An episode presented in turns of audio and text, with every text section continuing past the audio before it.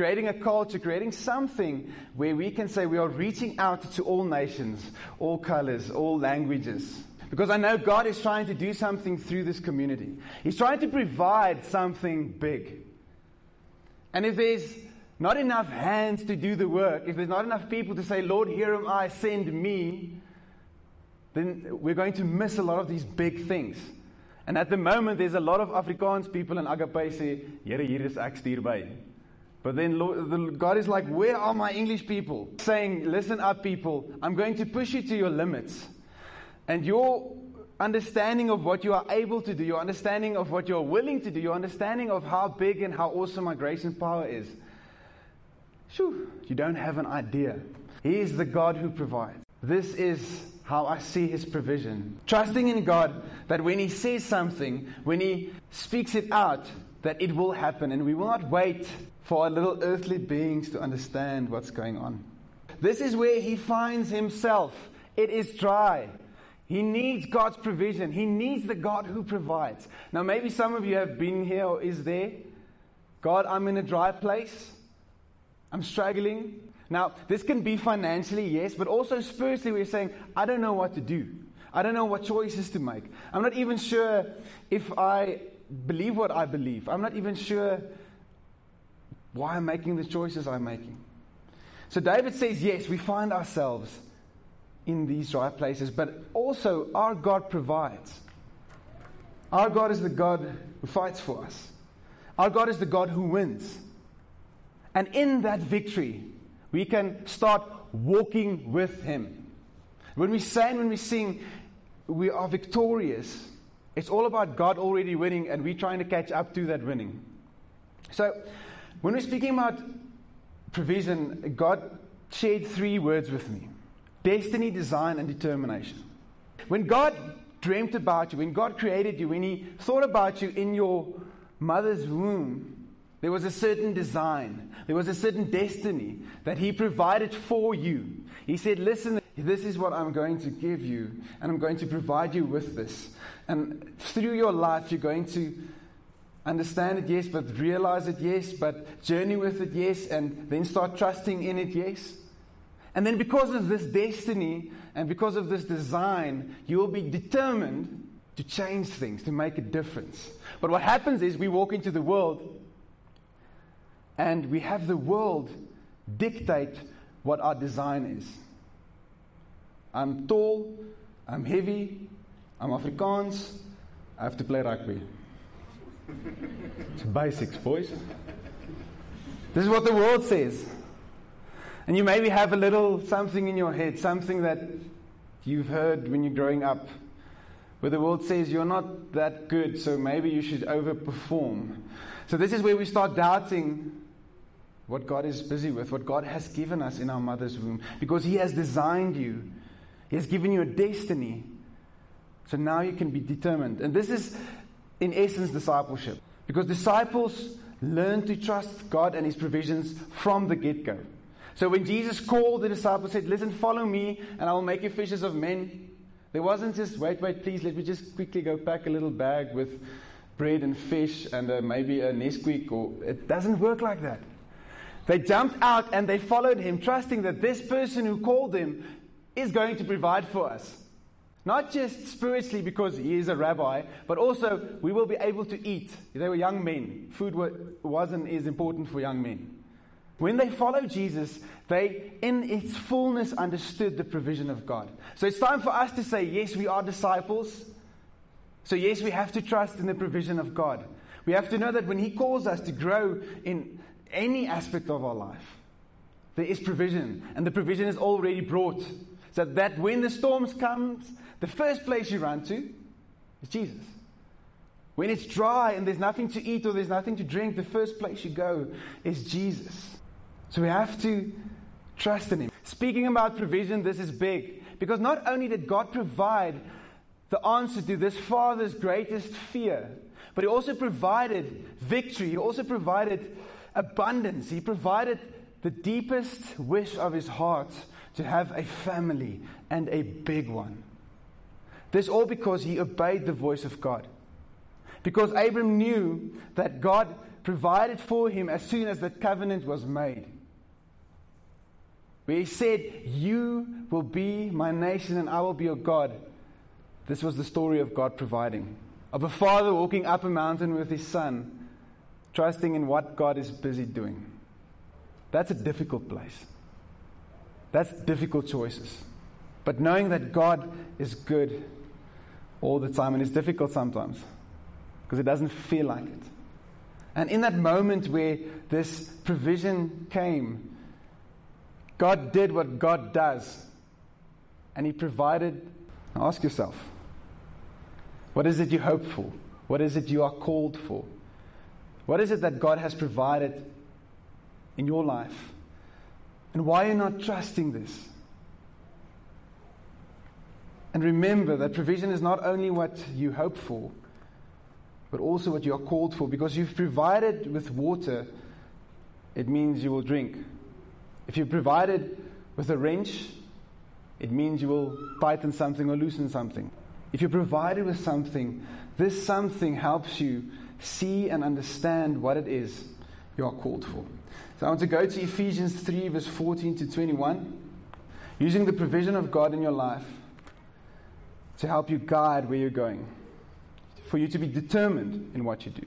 Now, to him who is able to do far more abundantly than all that we ask or think, according to the power at work within us, to him be the glory in the church and in Jesus Christ throughout all generations, forever and ever. Amen. This is one powerful scripture speaking about the fullness of God, speaking about what you will be able to do abundantly more than you think. But God has called us for a certain destiny. He's created us with a certain design, and He's made you determined. And in that determination, you have to realize that you, as a person, are limiting yourself. If you see the provision God has given to you, understand that this is just the little, little, little piece of the mountain. Because what God gives is big. When God says, let there be light, it's not, listen, turn on the lights, please, and like, wow. When God said, let there be light, the universe was started, stars were formed, and they are still being formed. It has never stopped. So when God creates, when God said, I'm going to provide light for these people, it didn't stop with Adam and Eve. If you look in the Hubble telescope, stars are still being formed as we speak. The universe is expanding because of the power of the creation that lies in the voice of God, the Word of God. So remember, your design or your destiny is not defined by the world, but provided by God. His vision is ultimate. So stop limiting yourself by the definition the world gives you. And always remember that this provision, this what we receive, it does not come on a platter, it comes on a wooden cross.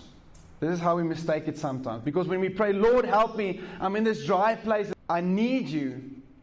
What we think it's, it's, a, it's a KFC order. Order number 70 chicken wings. Thank you.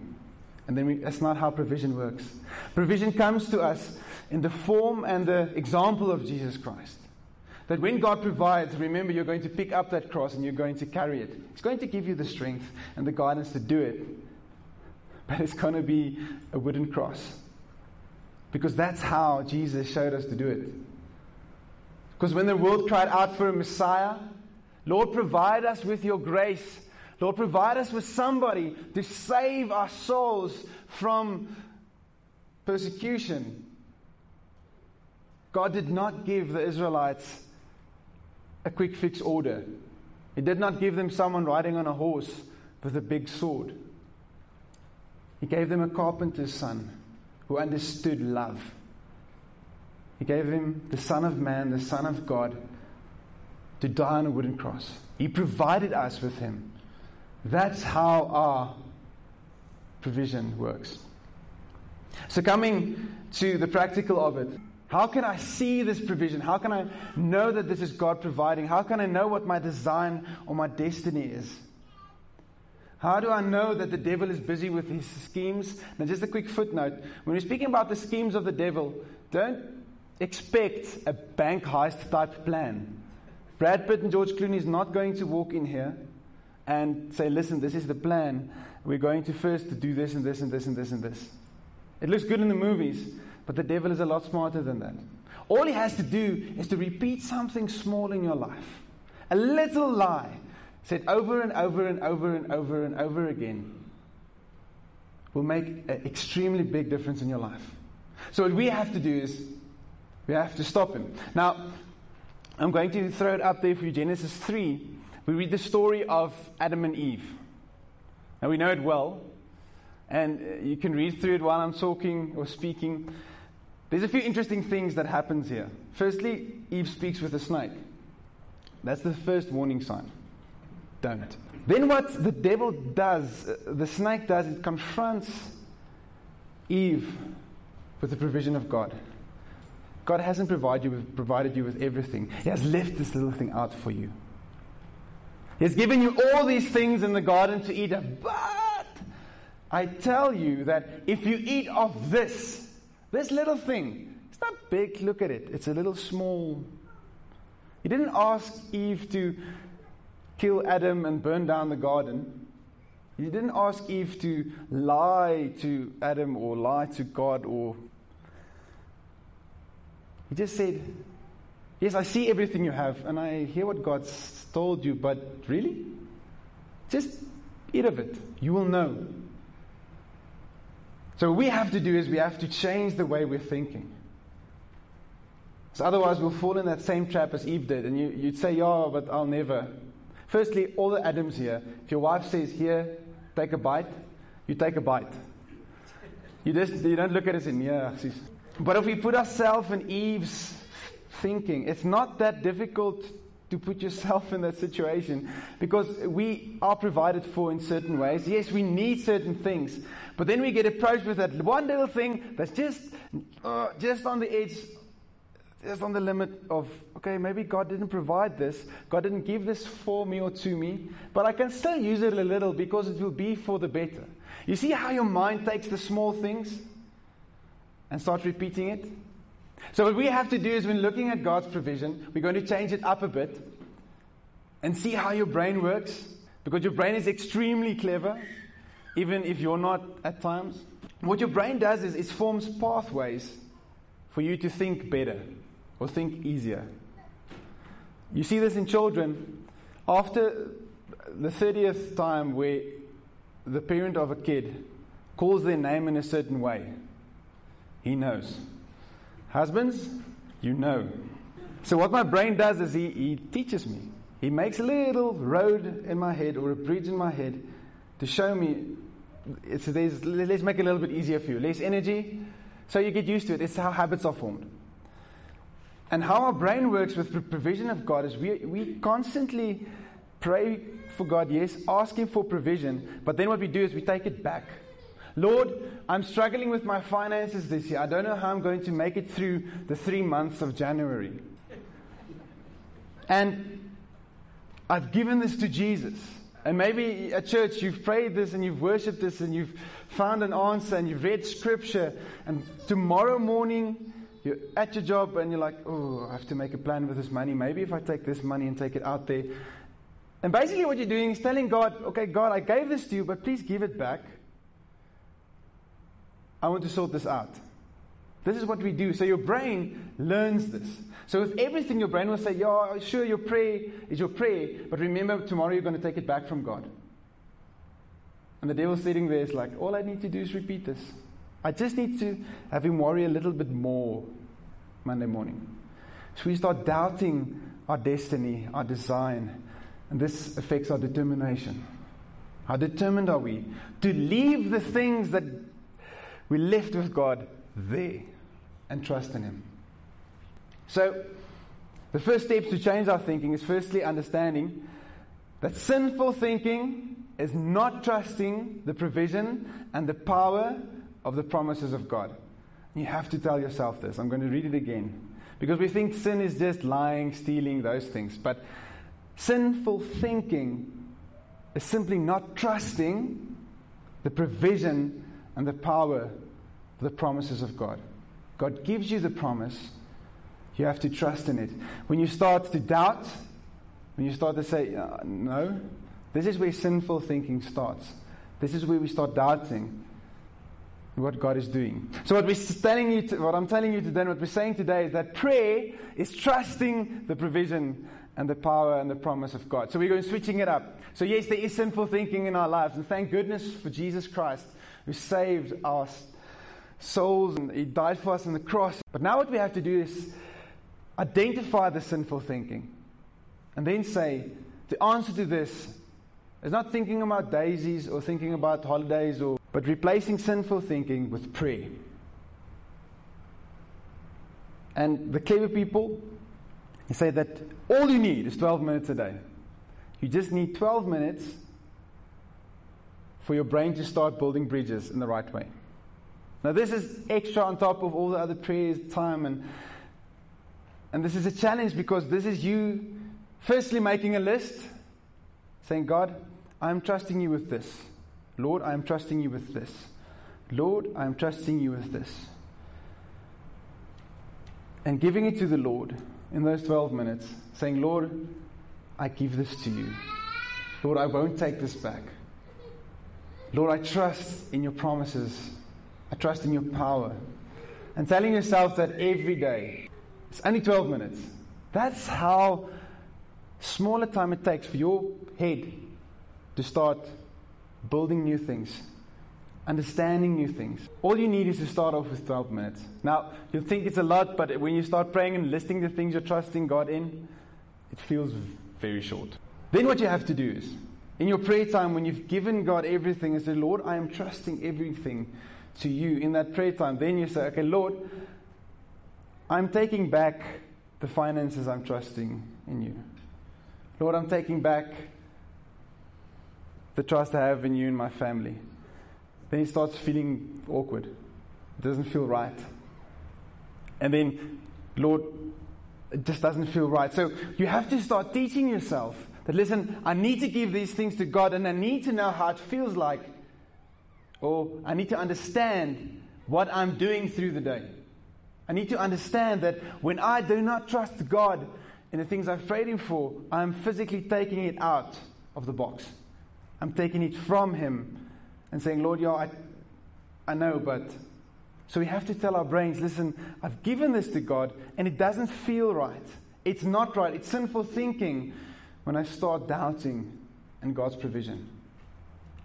Because when you start doing this, when you start praying for these 12 simple minutes about the things you trust, you have trusted God to, you start realizing that my mind starts shifting. It's a whole new way of thinking.